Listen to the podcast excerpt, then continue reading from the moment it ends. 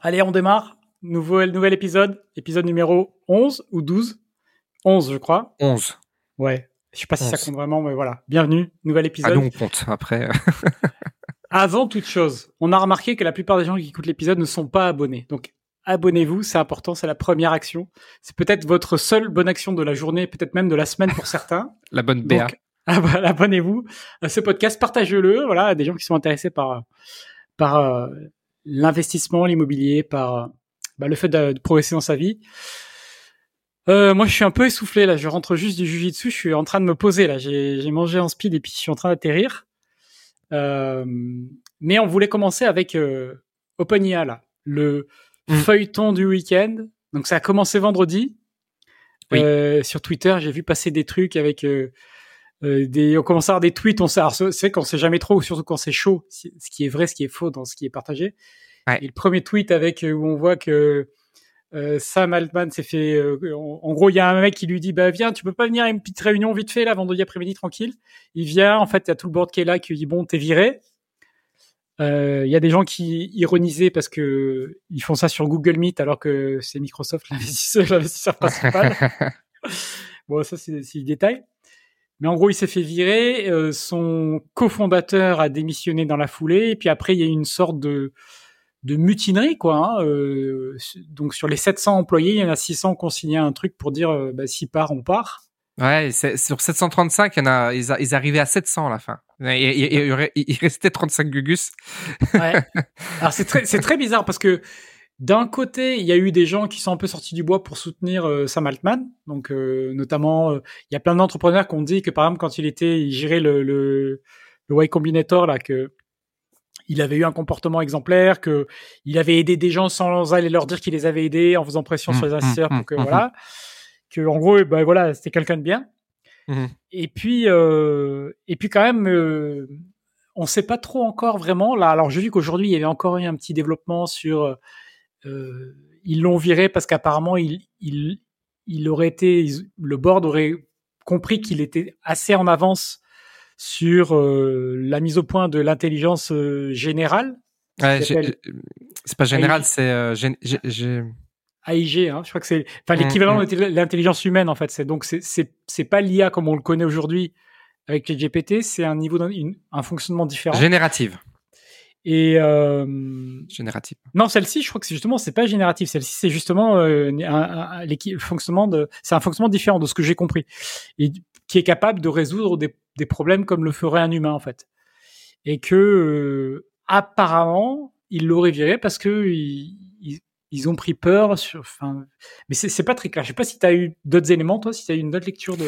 Bah, écoute, moi, ce qui qui m'impressionne dans ces situations-là, c'est à quel point les gens qui ne savent rien sont capables de parler de trucs qu'ils ne connaissent pas, qu'ils ne maîtrisent pas. C'est vraiment. Ah, mais mais je, je pense que c'est non, mais les gens quand on parle sur Twitter, c'est des gens qui sont proches du dossier, c'est des gens qui. Ouais, ouais. mais après, tu sais tout, tout le tout le bruit tu sais. oui, oui. Après, tout le bruit derrière. Ouais, donc c'est ça. IA générative, c'est celle qui a une capacité cognitive humaine.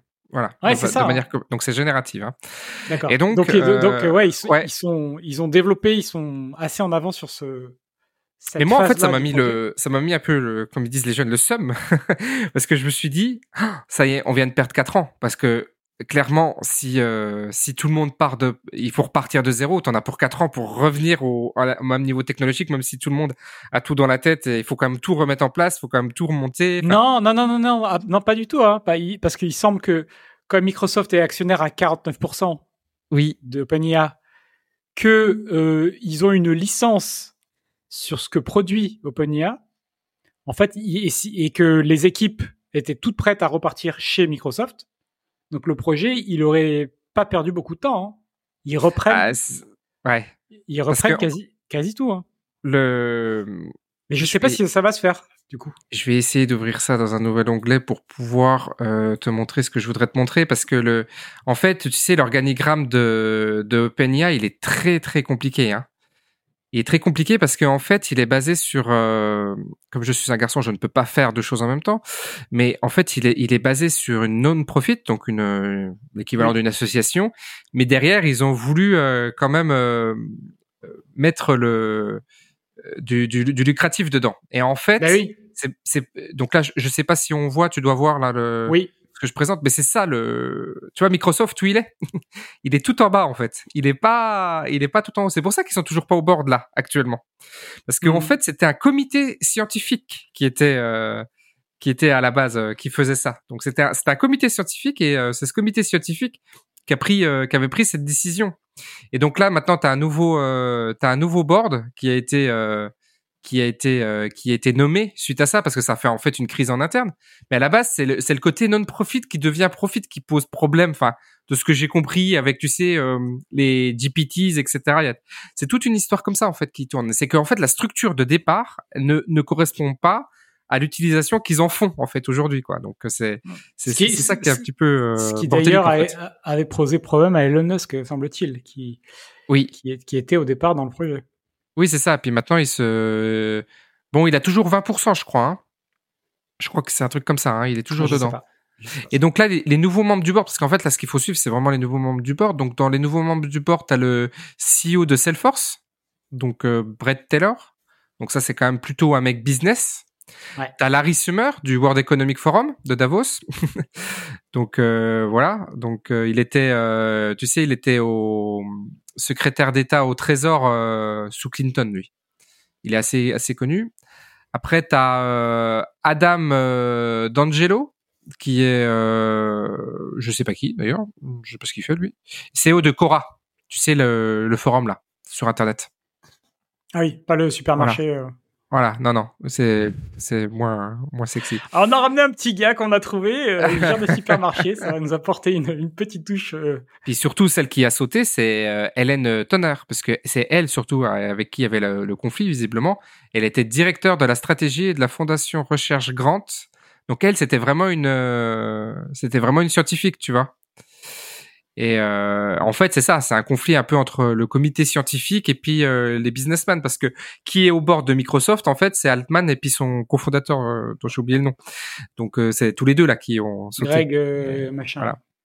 Là, c'est on, a, on, a en plein, hein. euh, on a en plein Skynet, Cyberdine. Moi, ça, me, mm. ça me rappelle Terminator 2 là. C'est en train de se passer. La force de Microsoft, c'est là vraiment, tu sais, on disait Microsoft c'est un peu une, un peu has-been, etc.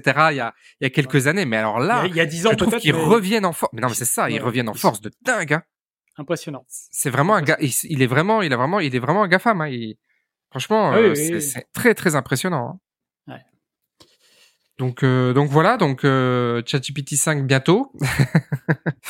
ouais. Et puis, euh, et puis voilà. Quoi.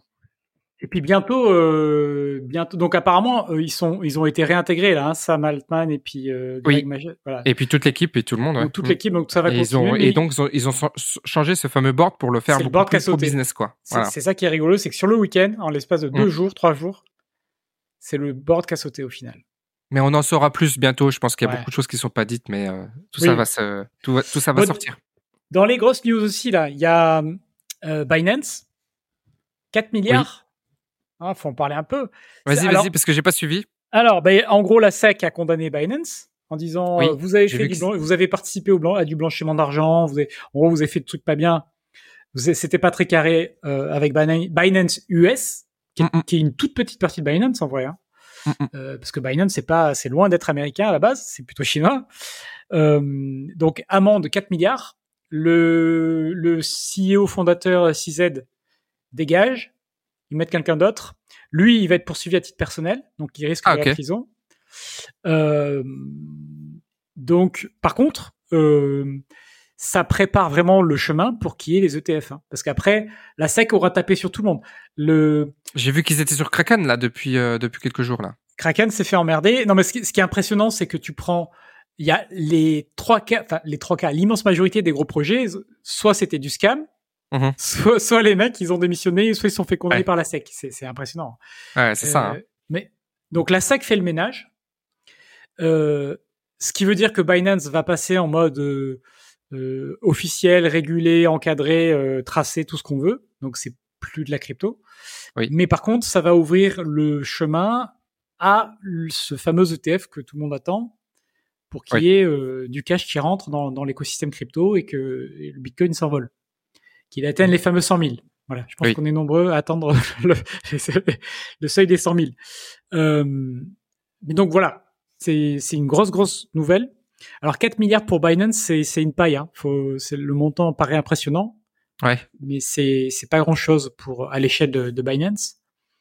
Euh, je crois que le CEO il a payé 150 millions ou je sais pas combien juste pour euh, pas aller en prison tout de suite. Mhm, mhm. Euh, Oh, ça va se régler à coup de, à, à coup de dollars. Là-bas, la Oui, prison, je tu, pense peux, qu'il va- tu peux éviter la, prison je- pas avec des dollars. Ouais. De ce que je comprends, il va s'en sortir. C'est pas Mhm. Déjà, il a pas, euh, il a été accusé par la SEC. Alors, ça serait plutôt a priori parce qu'il n'a, il n'avait pas, c'était pas 100% carré dès le départ. Ouais, c'est ça. Euh, mais il n'a pas été condamné pour euh, parce qu'il avait fait des choses en particulier. Il n'y a pas eu de fraude. Ils n'ont pas déconné avec les fonds. Enfin, on n'est pas sur, Mhm. c'est pas du Mhm. FTX. Hein. Ça n'a Non. rien à voir. Mais ils ont quand même été condamnés. Donc ça nettoie. Et puis au moins une fois que la, la SEC aura tapé sur tout le monde, aura fait ce qu'elle estime bah, nécessaire pour pour euh, réguler suffisamment, bah, c'est-à-dire que le TF va arriver. Hein.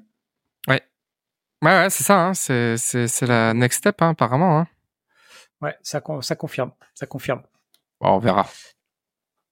On verra, on verra.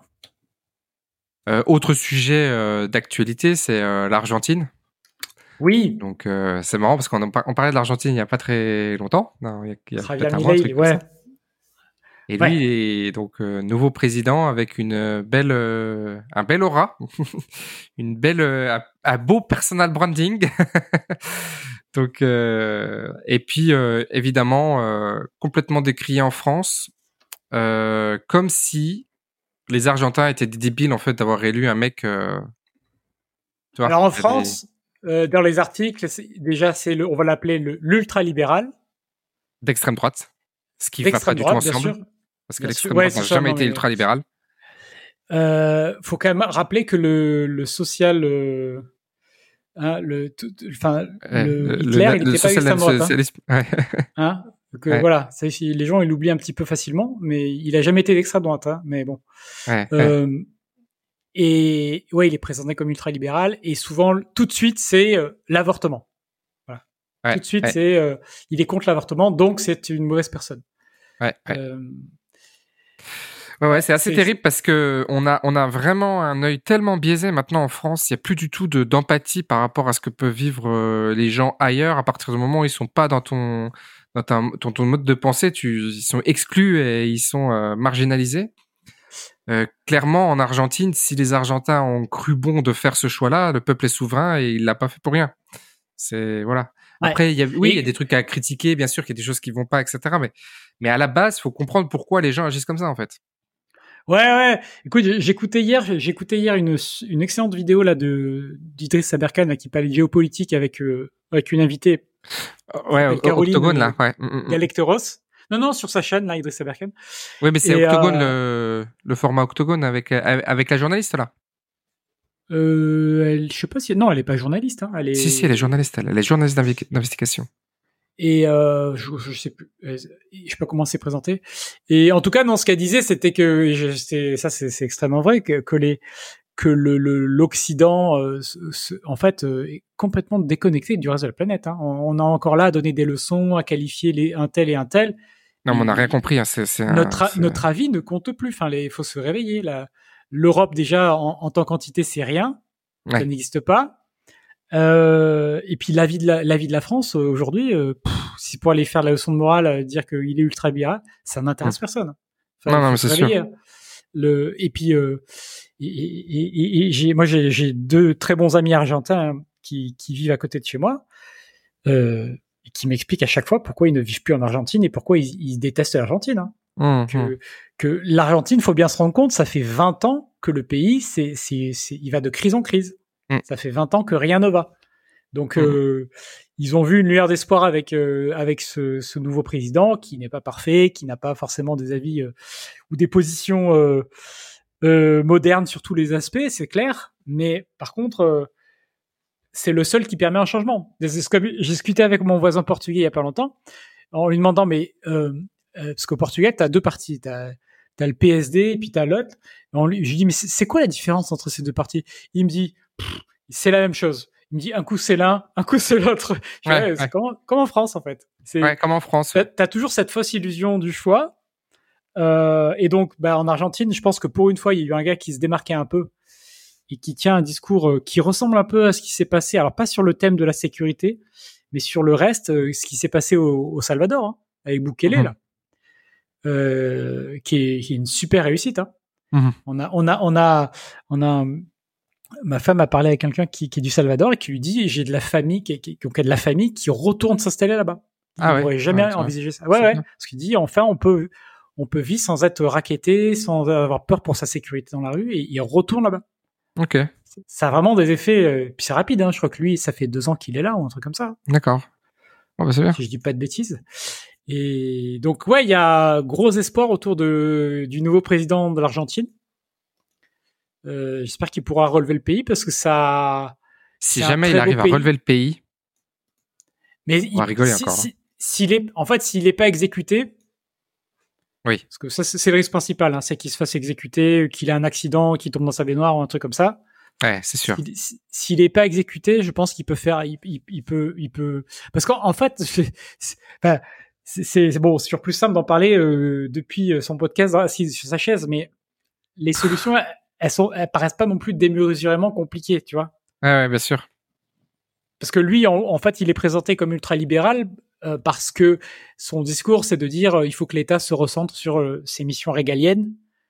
Donc, en gros, notamment la sécurité, la justice, la gestion des routes, voilà, les, trucs de base, quoi. Et puis tout le reste, on verra plus tard. On verra quand on aura de l'argent. On, on, verra quand on aura ce type de problème à résoudre. Aujourd'hui, le problème qu'ils ont, c'est une inflation à 15% par mois. C'est ça mmh. le, problème de l'Argentine. Euh, j'en ai parlé moi plusieurs fois dans des vidéos. C'est hallucinant le, le, le, quotidien aujourd'hui d'un Argentin.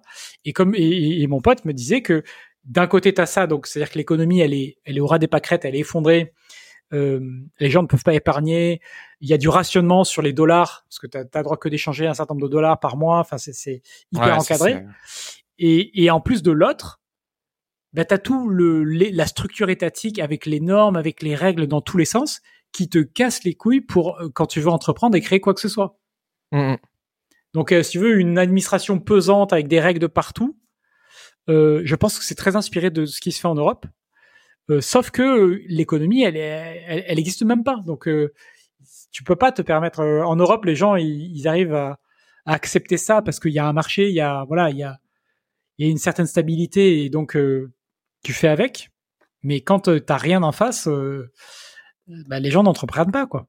Mmh mmh Donc, euh, non, c'est clair. C'est clair, ça, je sais pas si ça sera bien pour l'Argentine, mais en tout cas, c'est un changement et ils n'avaient mmh. pas le choix que, que de changer. et je comprends même pas que, que les gens ailleurs critiquent. non, mais ça, c'est ça qui est dingue. Mais c'est pas, c'est comme ce que je te disais tout à l'heure. Les gens parlent de ce qu'ils ne connaissent pas. C'est, c'est vraiment c'est fou quoi. Puis euh, Sauf qu'ils le disent avec beaucoup de certitude, donc euh, ça passe. c'est un, peu... un peu ça. Hein. Ouais. Ok. Euh... Autre sujet? Ouais, il y avait alors il y avait euh, il y avait une je voulais partager une réflexion tu vois quand on peut-être avoir ton avis là-dessus. je il y a il y a euh, une lecture que je faisais il y a pas longtemps là de quelqu'un qui se plaignait beaucoup, euh, tu sais, de de la vidéo en fait. Ok. Euh, tu sais, en mode en mode, bah, finalement, il y a dix ans, quand tu voulais apprendre un truc, tu lisais. Mmh et il disait aujourd'hui dans une vidéo, tu peux retrouver, de, en fait, une vidéo de 10 minutes peut être résumée souvent en un texte de 500 mots que tu vas mettre une minute à lire, quoi. Oui. Euh, et ben je voulais, voilà, ouais, lancer ce débat-là, quoi. Parce que moi, je me souviens déjà, en tout cas, que j'ai eu beaucoup de mal à me mettre, parce que moi, à la base, j'écrivais et je me suis mis à la vidéo et j'avais beaucoup de mal à me mettre à la vidéo. D'accord. Parce que notamment, si tu veux, par exemple, tu prends un sujet comme l'immobilier, tu vois, donner les règles euh, à quoi il faut faire attention. Euh, tu peux résumer ça euh, en, un article avec les voilà mhm. ce qu'il faut faire. Et donc ça dit en vidéo, c'est nul. Tu peux pas le dire comme ça. Parce qu'au départ, moi, je faisais des contenus, je disais voilà, point numéro un, c'est ça, point numéro deux, c'est ça, point numéro trois, c'est ça. Au revoir. Mhm. Mais tu peux pas faire ça en vidéo. Effectivement, tu, il y a un contexte, il faut accrocher l'audience, il faut voilà, c'est une autre approche. Et donc voilà, est-ce que est-ce qu'on est vraiment gagnant à avoir des contenus euh, euh une profusion de contenus vidéo euh, VS euh, au détriment du reste? Multimédia, comme on disait il y a, il y a 15 ans, ouais. euh, versus de l'écrit, quoi. Bah, l'écrit, l'avantage de l'écrit, c'est que c'est souvent très réfléchi, c'est-à-dire que tu retravailles, tu, tu vois, quand un mec il a écrit un bouquin, il est, enfin, toi tu le sais en plus, mais euh, quand tu écris un bouquin, tu ça met, tu mets beaucoup de temps, enfin il y a, t'as beaucoup de relecture, etc. Donc euh, le, contenu est extrêmement bien structuré à l'écrit, et tu structures ta pensée à l'écrit, alors que à l'oral tu laisses évader ta pensée. C'est ta pensée, elle est, elle traverse, tu vois, elle est plus, euh, c'est plus un flow, sauf, sauf à le scripter. Mais scripter, ça veut dire que tu écris puisque tu scriptes. Donc à partir du moment où c'est ça. Hein. Bon, il y a quand même beaucoup de contenus vidéo qui sont scriptés. Hein. Ouais, de, de, ouais, ouais. Mais il y a beaucoup, beaucoup, beaucoup plus de contenus qui sont pas scriptés. ouais, probablement, ouais, probablement. Ouais, c'est ça. C'est surtout ça le truc, c'est qu'il y a beaucoup de, il y a beaucoup de contenus qui sont pas scriptés. Puis bon, c'est des, à, scripter une vidéo et scripter un livre ou un écrit, c'est pas du tout la même. Euh, tu vois, quand tu écris même un mail, euh, chose que je fais assez régulièrement, souvent tu le, tu le structures, toi tu le penses, tu le réfléchis, tu le, tu reviens dessus, tu, c'est pas, pas un truc que tu vois que tu envoies.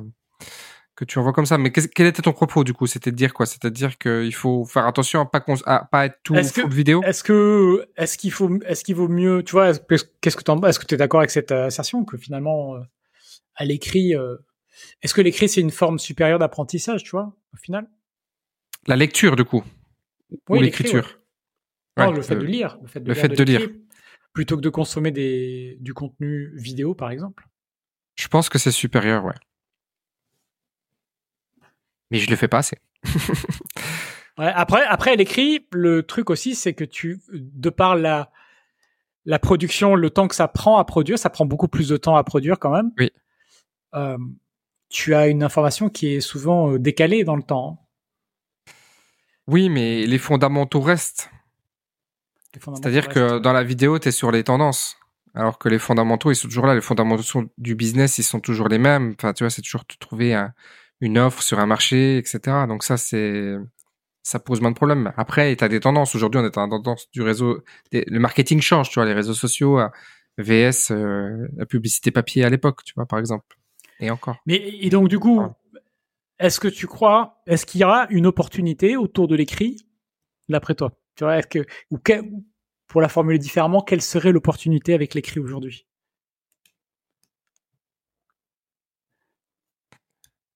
Euh, l'emailing. C'est un truc un peu. Ouais. C'est de, de, de, de, nouer une relation par écrit, surtout. Plus que de vendre. C'est de nouer une relation par écrit. Moi, tiens, c'est marrant que tu me parles de ça parce que du coup, j'ai décidé, j'ai décidé de relancer. J'avais lancé une newsletter il y a 4 ans que j'avais appelé la lettre du repreneur. À l'époque, c'était à destination des gens qui voulaient reprendre des entreprises, qui était très très lu. Hein. J'avais un taux d'ouverture. J'avais enregistré 23 emails et moi, ça m'embêtait que les gens n'aient pas ce que j'avais écrit avant parce que c'était, euh, je trouvais que c'était structuré pour le coup. Et au bout du 23e email, je crois que j'étais encore à 70 ou 80% de taux d'ouverture, ce qui est énorme euh, dans, l'emailing. Et là, j'ai décidé de relancer une autre, une autre newsletter que j'ai appelée Big Boss à destination des gens qui veulent devenir euh, futurs chefs d'entreprise ou qui veulent devenir futurs propriétaires d'entreprise en tout cas. Et, euh, et je, je, je, trouve que c'est vraiment top comme, euh, comme façon de faire parce que tu peux vraiment structurer une pensée que tu ne structureras jamais euh, en, en, vidéo et peut-être à l'audio à la limite en mode euh, vraiment podcast non filmé, mais, mais et encore. Je trouve vraiment qu'il y, y, a une belle, il y a une belle opportunité à, à reconstruire et à retisser du lien par l'écrit. Euh, que ce soit une marque, une entreprise, du personal branding. Euh, je trouve qu'il y a vraiment une. Euh, ça marche bien l'emailing en plus. Hein. C'est une bonne, c'est une bonne. Ça reste le, ça reste même aujourd'hui le meilleur canal pour créer mm. un lien et pour vendre. Il n'y a pas d'acquisition. Mais non, pas d'acquisition. Mais par contre, le gros avantage de l'emailing, c'est qu'effectivement, quand c'est bien fait, et quand tu te démarques, euh, c'est un peu plus dur de se démarquer à l'écrit parce que t'as pas des éléments distinctifs comme ton visage ou ta voix qui te distinguent tout de suite. Ah, moi, je suis pas d'accord. Je trouve vraiment que. Mais par contre, dans le style d'écriture, tu peux te distinguer. Ouais, mais de fou, euh, de fou justement. C'est parce que c'est vraiment là où tu peux vraiment donner ta, ta libre cours à ta vraie identité. Tu vois, Ouais, sans, ouais, le- et- sans la para, en fait. Oui, oui, ça d'une certaine manière, ouais. Et je le, par contre, je le vois, tu vois, de, je vois beaucoup de, je reçois beaucoup d'emails, je lis tout le temps des emails pour, tu vois, m'inspirer, et puis Oui. voir un peu ce qui se passe dans plein de secteurs différents. Et le 90% des emails sont complètement Ouais. nuls. Tu, tu, tu sens bien que c'est pas les gens de, les, qui, les propriétaires des business qui les écrivent. Ouais. C'est, euh, c'est des marketeurs juniors. Et Mm. donc, c'est des emails, euh, mais qui n'ont aucun intérêt. qui- Du coup, du coup, c'est contre-productif, euh, je pense, dans ce cas-là. Parce que euh, l'écrit a toujours une relation intime. Tu vois, tu sais que tu dis les choses, que la personne en face, elle est pas, elle est pas dans l'ego quand elle va, elle va le lire, elle est pas dans le. Tu vois, il y a un côté un peu unilatéral qui permet de, de, de... c'est. Franchement, l'écrit, l'écrit, l'écrit est sous-estimé hein, au profit de la vidéo. Hein, T'as raison, moi là-dessus, hein, je pense. hein. Ben ouais, ouais. Il y a, je me demande s'il n'y a pas, tu vois, un, un retour de l'écrit. Alors ça filtre, ça filtre le type de public aussi, parce qu'il y a tout, Ah, la tout- génération public, TikTok, c'est euh, sûr que c'est compliqué. Mm. Tout le public ne lit pas, ouais, ouais. Tout le public Non, non, puis pas, les gens ne savent plus écrire aussi. Hein. Moi, je reçois des mails. Oh là là, des gens qui veulent, qui ont des ambitions. C'est bien d'avoir de l'ambition, mais des fois, tu te dis, putain, mais vous savez pas écrire déjà. Ça va être compliqué. Comment vous allez faire euh? Non, mais des gens qui veulent acheter des entreprises, ils, Ouais, non, mais bien sûr, bien sûr. ouais. Bah oui, oui, ça c'est un autre, euh, Tiens, un autre su- sujet, su- mais sujet sur la sur la reprise d'entreprise. Tu sais, j'avais envoyé un dans le groupe euh, dans notre groupe avec Alex, je vous avais envoyé un petit euh, un petit euh, c'est des petites stats qui m'ont vachement surpris. Aujourd'hui, en acquisition d'une entreprise qui est valorisée entre 1 et 50 millions d'euros. T'as vu, t'as vu les chiffres? Je non, je souviens plus. Il y en a, euh, c'est, t'as 1000 boîtes en 2022, 1080 boîtes qui ont été vendues, valorisées entre 1 et 50 millions d'euros. Ce qui est putain de fucking faible en fait. Parce que quand tu vois Ouais. que toutes les... euh, Après, c'est des- large, hein. 1 à 50, c'est large quand même, comme. euh, Oui, mais même de valoriser de 1 à 50 millions, t'en as que 1000 qui ont été vendus. C'est rien du tout. je oui, crois c'est que- peu. Si tu vois par rapport à l'immobilier, je crois qu'on est à, à 1 million de transactions par an, un truc comme ça. Oui. Euh, tu peux, il faudrait Oui, regarder. oui, c'est pas du tout le même volume. Ouais, c'est. Non, mais il n'y a pas de volume. Il y a pas de volume. Et moi, ça m'a vraiment surpris, tu vois. Et ça m'a, ça m'a, ça m'a inspiré un peu une, une, une, une- une réflexion, tout ça.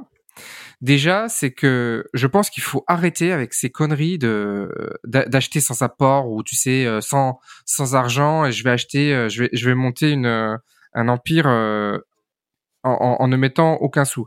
Alors oui, il est possible d'avoir des entreprises euh, en 100% crédit vendeur, mais c'est un format extrêmement faible. Moi, l'illustration que je prends toujours, c'est imagine, tu as une vieille ferme, tu es propriétaire d'une vieille ferme, t'en fais rien, et t'as un mec qui dit bah tiens, moi je voudrais bien la rénover, mais il faudrait m'aider pour la vente. Euh, Est-ce que on pourrait, euh, est-ce que je, peux la rénover puis en même temps vous payer au, au fur et à mesure? Donc oui, là c'est possible. Donc un peu pareil dans les entreprises, mais quand tu as une belle boîte, tu vas pas la vendre à 100% euh, sans apport ou sans crédit vendeur. Et pire que ça, je pense qu'il est vraiment très positif d'avoir un levier bancaire.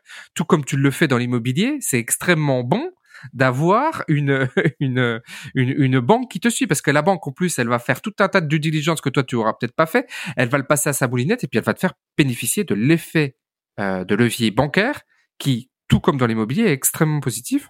Et je pense vraiment, je crois que ça va être un petit peu mon, mon leitmotiv là, de dire arrêtez de penser que vous pouvez avoir des entreprises pour rien ou sans financement bancaire, c'est une erreur. Il faut mieux avoir bénéficié de l'effet de levier de la banque pour pouvoir euh, faire euh, prospérer, monter euh, des entreprises qui sont des entreprises qui peuvent avoir du potentiel, etc. que tu peux tu peux booster tu peux booster derrière. Et là, je vois sur LinkedIn une, une flopée de gens qui parlent de nouveau de la reprise d'entreprise. Tu sais, ça, ça vient d'éclore, donc là maintenant, voilà. Et c'est tous pareil, c'est tous euh, reprendre sans argent, sans apport, etc. Et euh, je voudrais dire à l'audience qui nous suit de faire très attention à ces, à ces propos-là, parce que je pense qu'en fait c'est une, euh, je pense qu'en fait c'est une erreur, parce que quand tu as que 1000 boîtes de plus d'un million d'euros qui se vendent en France, viens avec une putain de crédit vendeur, tu vois. Tu vois Ouais, déjà, tu combien il y en a qui se sont vendus avec un crédit vendeur C'est pas Et courant. en plus, t'en as beaucoup qui sont vendus intra-groupe, t'as beaucoup de sessions qui se font dans des cadres de fusion-acquisition, etc., etc. Et euh, il y a très peu de statistiques euh, en France sur la reprise d'entreprise. J'ai été très, très, très, très surpris. En fait, tu n'as que euh, Altares qui publie des données autour des fonds de commerce et euh, le groupe BPCE qui a publié en 2016 ou en 2018 euh, une étude autour de la transmission d'entreprise, mais l'INSEE ne communique pas sur les transmissions d'entreprise. Donc on n'est pas capable de savoir combien il y a de transmissions d'entreprise en vrai en France, mis à part à faire du recollement de, de data comme ça. Et j'ai vu un autre chiffre aussi qui m'a vraiment surpris, c'est que 60% des, des transmissions d'entreprise sont des transmissions de fonds de commerce en fait.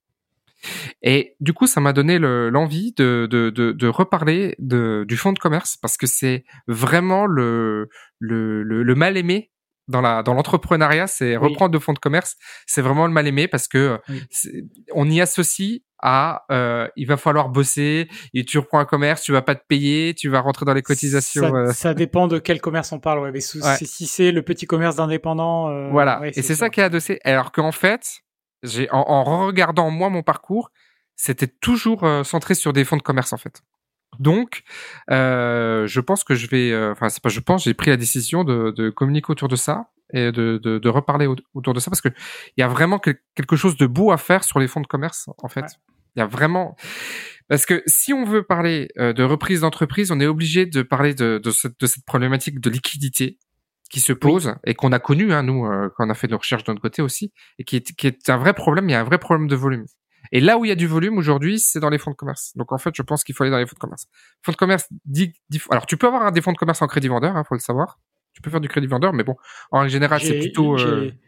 Dans, dans les, les gens que j'accompagne, j'avais justement cette question-là lundi avec un, ah ouais? un, un, membre qui euh, vendait son fonds de commerce et, ce qui lui a été proposé, c'est un crédit vendeur. Ah ouais, tu vois. Et c'est possible. Hein. réfléchissait, euh, est-ce que mmh. je fais, ah, je le fais pas, c'est quoi les inconvénients, les risques? Donc voilà, c'était, tu vois, c'était vraiment le sujet sur le fonds de commerce. C'était rigolo. Et en plus, le fonds de commerce a le gros avantage, c'est que tu te, tu, tu n'as pas le, tu ne reprends pas le passif.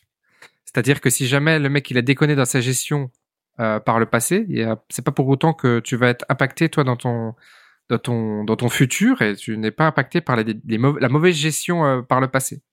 Donc il y a beaucoup de il y a beaucoup d'avantages sur le, le fonds de commerce. C'est comme assez facilement finançable. Et j'ai demandé donc à, à mes banques euh, aujourd'hui avec la crise etc. Comment c'était financé ben, les, on m'a répondu c'est entre 10 et 20% la demande d'apport, ce qui est en fait équivalent à, ouais, c'est raisonnable. À, avec l'IMO en fait. En fait, c'est assez comparable à l'IMO en fait. Le fonds de commerce, je trouve, je trouve que c'est un, il y a une, il y a un parallèle qui est assez intéressant. Et même quand tu fais du, du, du local commercial, bien maîtriser euh, ce qu'est un fonds de commerce et tout, c'est aussi, euh, c'est aussi intéressant. Donc, euh, ça a été un peu ma réflexion du moment, avec euh, ouais cette grande surprise de voir que 60% des, des, des transmissions sont en fait des, des fonds et que et que le fonds de commerce c'est mal est mal compris et mal aimé et c'est dommage parce que c'est c'est je pense dans la reprise, la meilleure opportunité que tu puisses faire, en fait, c'est de prendre des fonds aujourd'hui. Et si il y a quelqu'un qui doit commencer, tu vois, je pivoterai un petit peu dans mon conseil par rapport à il y a quelques années en disant, prends un fonds déjà. C'est l'inconvénient, c'est que tu n'es pas propriétaire des murs, mais ça, c'est quelque chose qui peut venir avec le temps. C'est-à-dire que tu peux discuter après, euh, une fois que tu as le fonds. Il faut avoir un bail. Le bail est extrêmement protecteur du, loca du locataire, comme euh, comme dans les locaux d'habitation.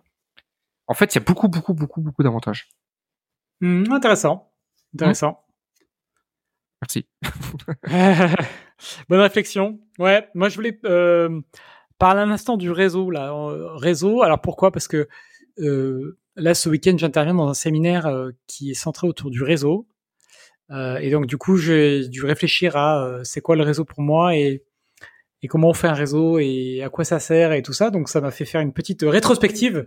Ok. Et je voulais, je voulais bah, partager deux trois idées. C'est encore en cours de construction parce que je, euh, avant une conférence, je suis tout le temps euh, avec le sujet qui tourne à fond euh, euh en toile de fond pour arriver à, à, à, mon idée. Mais le, je trouvais, en, tout cas, ce que j'ai constaté dans, dans, mon propre parcours pour autour du réseau, c'est que très souvent, moi, ça s'est fait assez. Euh, J'essaie de distinguer le réseau forcé du réseau qui se fait naturellement. Réseau forcé, pour moi, c'est les, les clubs, style BNI et autres, tu vois. Oui, oui. Il euh, y a des gens qui ça convient, tu vois. Moi, je ça me convient pas en fait. Je, je me suis rendu compte que mm. c'était pas pour moi. Le, le c'était plus le, le, réseau naturel. Et le réseau naturel, il se fait autour de souvent, en fait, il se fait autour de valeurs communes. Mmh. Euh, ça peut être un loisir en commun et le fait d'avoir, euh, je sais pas, un style de vie en commun et d'avoir.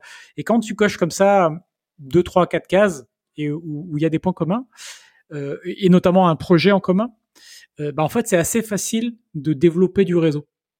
Euh, moi, je me suis rendu compte de ça dans mon propre parcours. Donc voilà, c'est cette idée-là que je vais que je vais développer.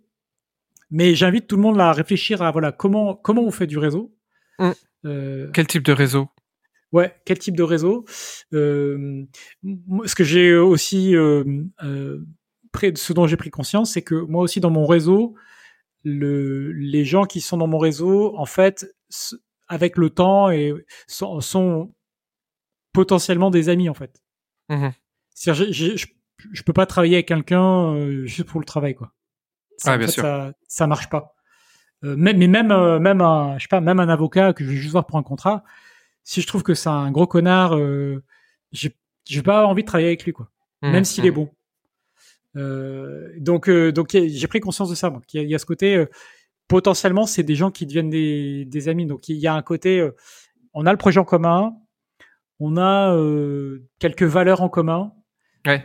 et on a bah, potentiellement des centres d'intérêt en commun. Tu vois Donc, Les réseaux, tu avais à l'époque, mon père faisait partie de réseaux de, de, de, de chef d'entreprise. Tu avais ces réseaux de chefs d'entreprise, tu sais. Euh, donc oui, euh... qui, qui existent toujours. Hein, euh... Ouais, ouais, tu avais euh, le MEDEF, tu avais. Euh, il y a le BNI, il y a le CJD. Donc, ouais, c'est un peu des. des, des je, suis allé au CJD, je suis allé au CJD, moi, quelques fois. Ouais. Et, et c'est, c'est, je pense que c'est là, c'est, c'est à mi-chemin. Parce que tu as le centre d'intérêt commun, c'est on est des jeunes dirigeants. Alors, bon, jeunes, c'est, c'est large. Hein, ouais, ça jusqu'à 40, je crois. Hein. Euh, voilà, c'est large. Euh, mais, mais par contre, tu as le côté commun, c'est on est des, des jeunes, euh, des jeunes. Il y a les thématiques communes, c'est on est dirigeant, on est souvent un peu seul, on a des problématiques très souvent de, de salariés. La plupart des problèmes, c'est ça. Euh, et, euh, et par contre, effectivement, par contre, tu te retrouves avec des gens. Bon, bah, il y a de tout. Il y a des gens avec lesquels tu serais, tu es proche, il y a des, des gens avec lesquels tu, il n'y a, mmh. y a pas d'affect. Euh, et dans ces réseaux, euh, ça se fait naturellement. dans ces réseaux, bon, les réseaux, c'est les réseaux traditionnels. Moi, je, le, principal euh, reproche que j'ai, c'est quand tu es dans des réseaux de vraiment de chefs d'entreprise, c'est le niveau d'ego des chefs d'entreprise est beaucoup, beaucoup, beaucoup, trop élevé. Vraiment, c'est c'est un vrai vrai vrai vrai drame.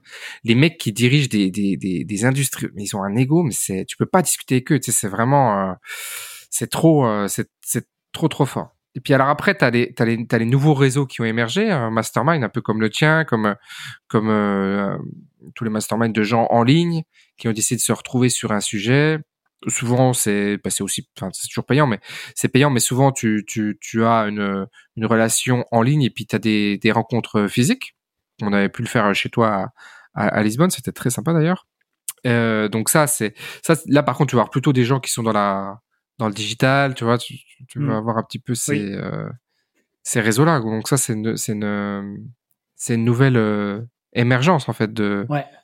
de, de, de réseau hein. ça c'est et eux, ils ont un peu damé le, le pion, en fait, à ces, à ces plus vieux réseaux. Ils ont un peu pris le. Oui, oui, c'est ça. Je suis d'accord que un chef d'entreprise qui a une boîte euh, en ligne, euh, tu mmh. vois, moi, CJD, ça me parle pas trop, quoi. Mmh. Euh, CJD, ça, ça va encore, mais alors le MEDEF et C'est encore assez jeune. Non, mais MEDEF, voilà. Tu, tu... Pour moi, je pense euh, c'est l'industrie minière, la métallurgie, tu vois, c'est puis c'est des gros patrons de très grosses boîtes. Enfin, je, mmh. oh, je me sens pas du tout. Après, t'en as dans les régions, hein, t'en as dans les villes, t'en as. Ouais, j'imagine bien, ouais. Ouais, CJD effectivement, c'est plus, ça paraît plus accessible, plus ouvert, plus.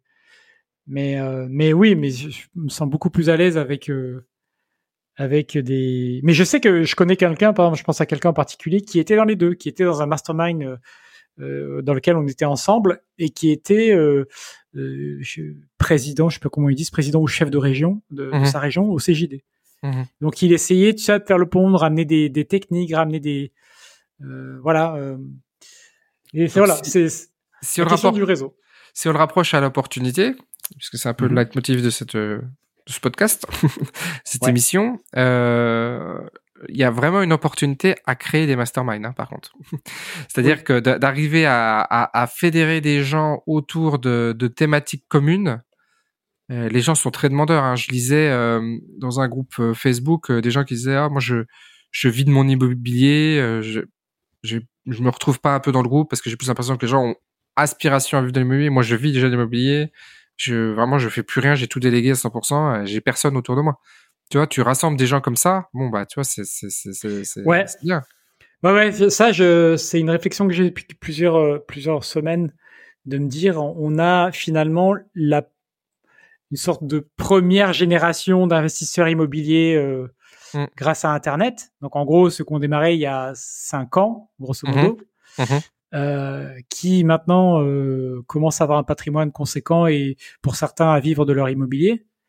Et c'est vrai que ces gens-là, euh, il faut, bah, ils n'ont pas du tout les mêmes attentes que la personne qui débute et qui se demande encore comment je vais avoir mon financement, euh, ouais, bien sûr, comment je vais faire mes travaux, toutes les questions de, de, de, de base qu'on se pose tous au début. Bah ça, ils les ont dépassés et donc ils cherchent autre chose.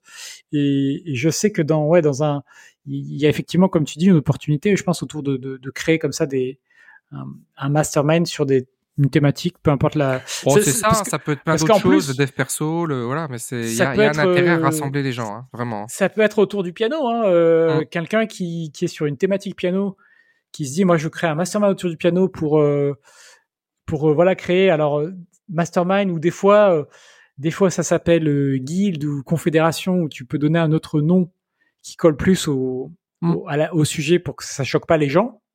Parce que si tu fais mastermind piano, les, je pense que les mecs du piano, ils risquent peut-être pas d'accrocher, mais tu, tu donnes un autre nom pour, pour dire, mm. OK, on se réunit, on échange des bonnes pratiques, on crée du réseau, justement, et, et on progresse ensemble et on se structure et, et on, et on, nous, au départ, quand on se réunissait ensemble euh, entre, euh, entre personnes qui font des trucs en ligne, c'était pour dire il faut structurer, il faut, il faut créer l'industrie en fait. Il y avait rien faut créer l'industrie, il faut que que que, que l'on s'entraide déjà juste pour créer l'industrie. C'est déjà la, la step one.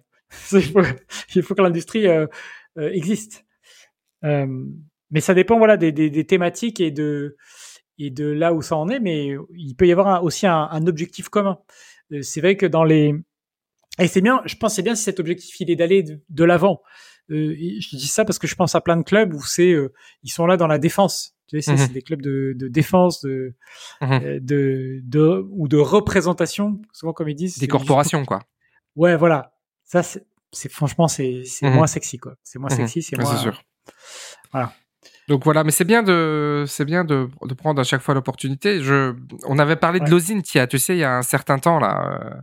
Euh, et je lisais euh, un article euh, hier qui m'expliquait que euh, en fait, il y a la demande en usine, elle est énorme auprès des entreprises, tu vois.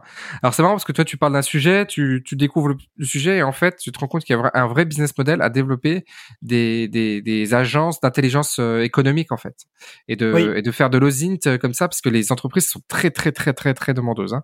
Donc il y a une vraie il y a un vrai engouement donc euh, tu vois, c'est bien de parler d'un sujet mais de de se dire ouais réfléchissez toujours un peu à l'opportunité derrière. Le mastermind est une opportunité, le zen est une opportunité, l'écrit est une, une, une opportunité. Euh, ah, c'est clair. Le, de toute façon, le but de dans notre podcast, c'est bien de d'insuffler ça, hein, d'insuffler cette vision de euh, à chaque fois, il peut y avoir une opportunité. Ouais.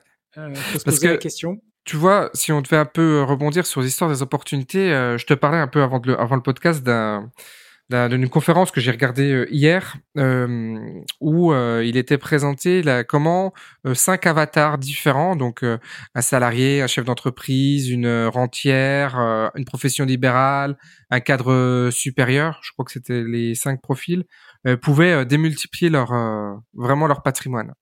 Et la question se pose notamment sur le, jeune entrepreneur qui est principalement euh, les gens qui, qui, consomment le contenu sur Internet et qui suivent ce type de, de conférences, et comment ils pouvaient démultiplier leur patrimoine.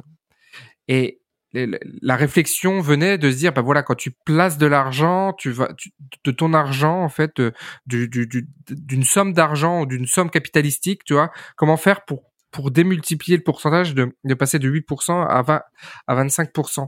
Mais je pense que c'était la conférence était très bien, c'était très adapté, mais je pense que c'est pas adapté en fait au, à, l'entrepreneur. L'entrepreneur, il doit pas raisonner par rapport à un rendement en fait quand il débute ou quand il est euh, dans une phase de lancement. Il doit, il doit, il doit raisonner par rapport à des, à la saisie d'opportunités.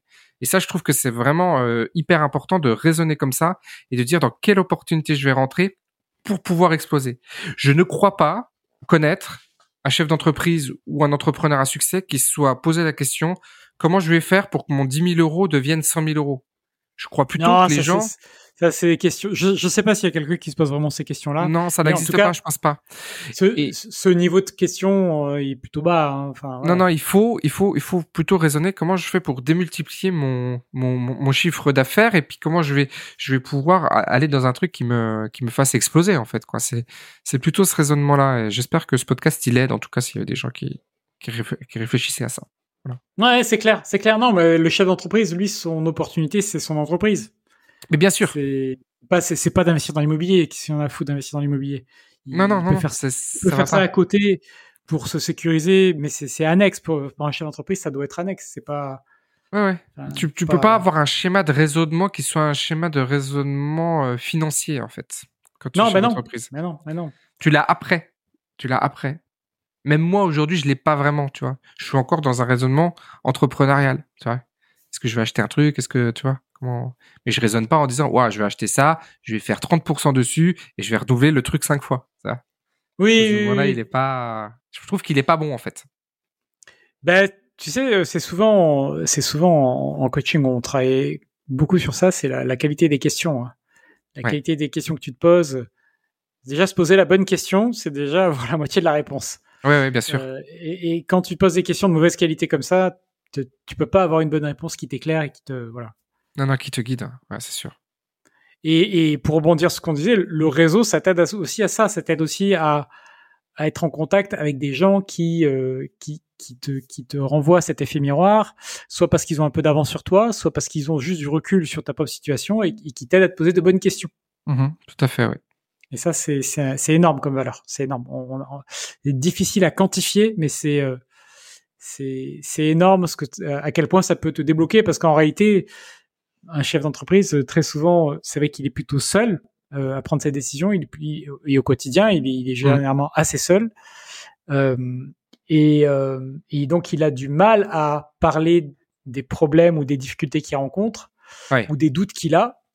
Et donc, il a du mal à avoir du feedback de personnes euh, mm. déjà dans un contexte sécurisé où il, se sent, où il va, il va se sentir qu'il n'est pas mis en danger parce qu'il partage un doute chose que tu peux pas faire avec un, un salarié, tu peux pas lui partager tes doutes, tu vois. Mmh euh, donc il faut qu'il y ait un alter ego euh, indépendant. Euh, donc, donc le réseau sert aussi à ça. Faut, mmh. faut vraiment pas l'oublier. Ok. Next. Next. On était sur les contenus de la, semaine, je pense. Ouais. Ouais. Alors euh, moi j'ai vu hier euh, qu'est sorti sur Netflix Squid Game le, le jeu. Alors, il y a eu beaucoup de jeux hein, qui ont été repris de Squid Game, la série euh, Netflix à succès euh, de il y a deux ans maintenant, un an et demi, et qui euh, et qui reprenait le truc. Donc bon, tu te dis tiens, ils, ils, vont faire un remake de quelque chose qui existe déjà dans la vraie, dans ailleurs, tu vois. Mais il y a quelque chose de très intéressant, c'est que ça a été fait de façon très euh, très poussée. Au final, c'est vraiment euh, tu refais le tu refais le la série. C'est un jeu genre un jeu télévisé, c'est ça? Tu sais Squid Game, tu te, tu te souviens de cette série télé Squid Game? J'ai vu passer le titre, j'ai jamais regardé. Ah, c'est vrai. Bon, alors Squid Game, c'est un, c'est un, c'était une série à succès qui, euh, dans laquelle, en gros, ils prenaient des gens. Alors c'est coréen, je crois. Ils prenaient des gens dans la rue et ils leur faisaient faire un jeu et ils pouvaient gagner une somme d'argent à la fin. Mais il y en a qu'un qui gagnait et tous les autres étaient tués au fur et à mesure du, au fur et à mesure. Faut vraiment que tu le regardes parce que c'est vraiment, c'est vraiment super bien fait. En plus, c'est coréen, donc c'est, c'est très déconnecté de notre, notre façon d'appréhender les choses, etc. Et euh, tu as des jeux qui sont devenus après des jeux mythiques. C'est-à-dire que le, il y a un jeu dans lequel tu as un biscuit, euh, tu as un biscuit au miel, d'accord? Et dans, sur ce biscuit au miel, tu as une figure. Donc tu as un rond, un triangle, une étoile ou un parapluie. Et euh, le but du jeu, c'est en moins de 10 minutes, avec une avec ta langue, parce qu'en fait, c'est apparemment c'est un plat un peu typique, tu vois, c'est c'est une gourmandise un peu typique de la Corée, et dans lequel tu dois lécher, et en même temps pour euh, pour euh, adoucir un peu la dureté du du biscuit, et en même temps tu viens avec une petite épingle, tu vois, et tu dois essayer de d'ouvrir le de faire la figure pour sans casser le biscuit. Et si tu casses le biscuit, on te tue. Et si tu casses pas le biscuit, tu passes à, à, l'étape supérieure. Et donc, ils ont fait ce, ils ont fait ce, ce, bah, là, je te prie un jeu, mais ils ont refait ce truc et à la fin, celui qui gagne, il gagne quand même 4 millions et demi. Hein. C'est pas, tu vois, c'est, c'est sur les ah oui, oui. 800 participants, il y en a quand même un. T'as quand même une chance sur 800 de gagner 4 millions et demi, donc c'est quand même pas mal, quoi. Et donc ils ont refait le jeu cette fois-ci en mode, euh, en mode réel, c'est-à-dire que là c'était une série et ils ont refait exactement le même truc. Et tu revis exactement toutes les scènes de la, de la, de la, et tous les jeux. Et il y a ce jeu-là, tu vois justement. Et en fait, ce qu'ils ont demandé aux gens, c'est de se mettre en, en, en quatre, quatre colonnes, quatre colonnes différentes, et t'as quatre joueurs qui rentrent. Et au début, les joueurs, ils doivent se mettre d'accord sur qui, après, dans la colonne, va faire. Si tu fais le rond ou le parapluie, tu es d'accord que le parapluie est beaucoup plus difficile à faire que le rond, qui est assez facile. Et en général, si tu as le rond, tu es quasiment sûr de passer à l'étape d'après. Si tu as le parapluie, tu es quasiment sûr de pas gagner. Et donc, les quatre doivent se mettre d'accord. Donc, ils mettent leurs mains. Ils ont, bah, pareil, ils ont 5, 5 ou 10 minutes pour se mettre d'accord. Et s'ils se mettent pas d'accord, les quatre meurent. Donc, la logique veut que tu as meilleur temps de prendre le parapluie, d'accord? Te dire, OK, je suis pas d'accord avec le groupe, donc je prends le parapluie, et d'avoir ta chance après au parapluie d'essayer de faire le parapluie plutôt que de pas te mettre d'accord avec le groupe et de mourir anyway. Donc, c'est-à-dire que si tu te mets pas d'accord avec le groupe, tu meurs. Si tu te mets d'accord avec le groupe, mais que tu as le plus mauvais, tu as de fortes chances de mourir, mais tu peux rester euh, vivant. Et le truc que j'ai trouvé hyper intéressant, c'est à quel point l'ego vient se mêler dans ce bordel, quoi. Ah Parce bah que par ego.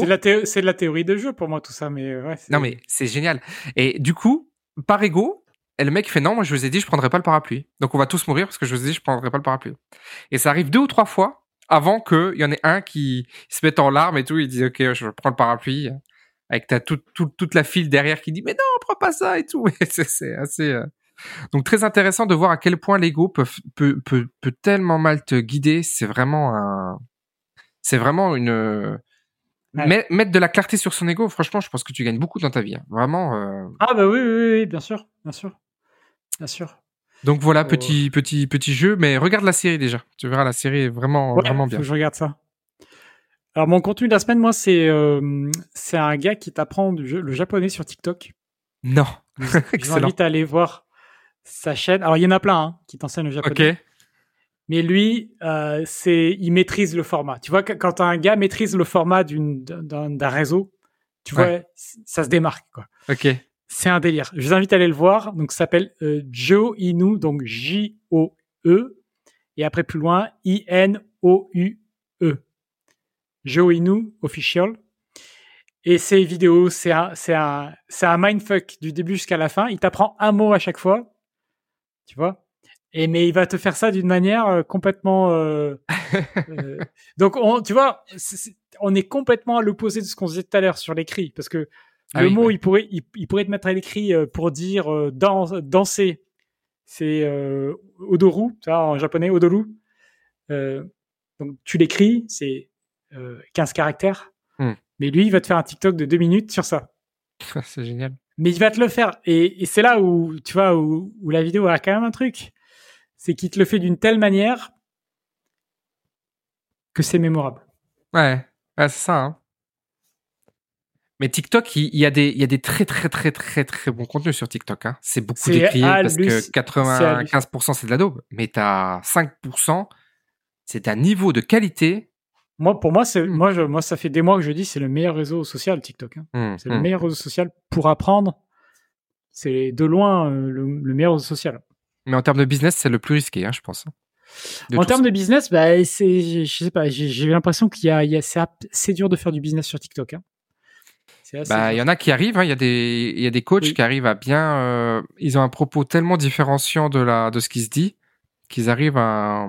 Je suivais une, je suis tombé sur une nana qui s'appelle, qui, alors c'est pas du tout un contenu pour euh, nous, les hommes, parce que c'est, ça s'appelle Femme Fatale et c'est à destination des femmes et comment euh, révéler sa, sa, sa force féminine, son énergie pardon euh, féminine et comment on se tu vois comment comment se recentrer en fait sur son énergie féminine pour euh, pour obtenir euh, des, des enfin j'allais dire obtenir des hommes mais c'est surtout trouver quelqu'un avec qui tu es en t'es en phase et, et, qui se comporte bien tu vois comme nous on a l'énergie masculine elles elles ont l'énergie féminine et elle le fait très très très très très bien. Franchement c'est un contenu que j'ai beaucoup recommandé et et elle c'est par TikTok toi elle a, exposé par TikTok, non, mais ouais, c'est ouais, une plateforme euh, impressionnante, je trouve, TikTok. Ouais, ouais franchement, il y, a, y, a, y a des. Mais, mais par contre, tu as le risque de, que du jour au lendemain, elle puisse se faire fermer parce que c'est chinois et qu'il y a des problèmes de données, de fuite de données, etc. Quoi. Ça, c'est. Ouais, je sais, bon, je sais pas oh, si oui. Aux États-Unis, pendant un moment, ils ont parlé de l'interdire. La, hein. C'était quand même. Euh, tu sais, ils ont interdit Oui, Huawei, ils sont capables de l'interdire. Hein. C'est. euh, Oui, mais on s'en fout, on n'est pas aux États-Unis. On va créer un autre vrai, hein. TikTok. On va créer le nôtre. Ok. Voilà. Bon, ben voilà, C'est la fin. c'est fini, c'est la fin. Abonnez-vous. Ciao. Ciao, ciao. Bonne semaine à tout le monde. Euh, et on vous dit au prochain épisode. Merci pour votre écoute et à plus tard. Yes.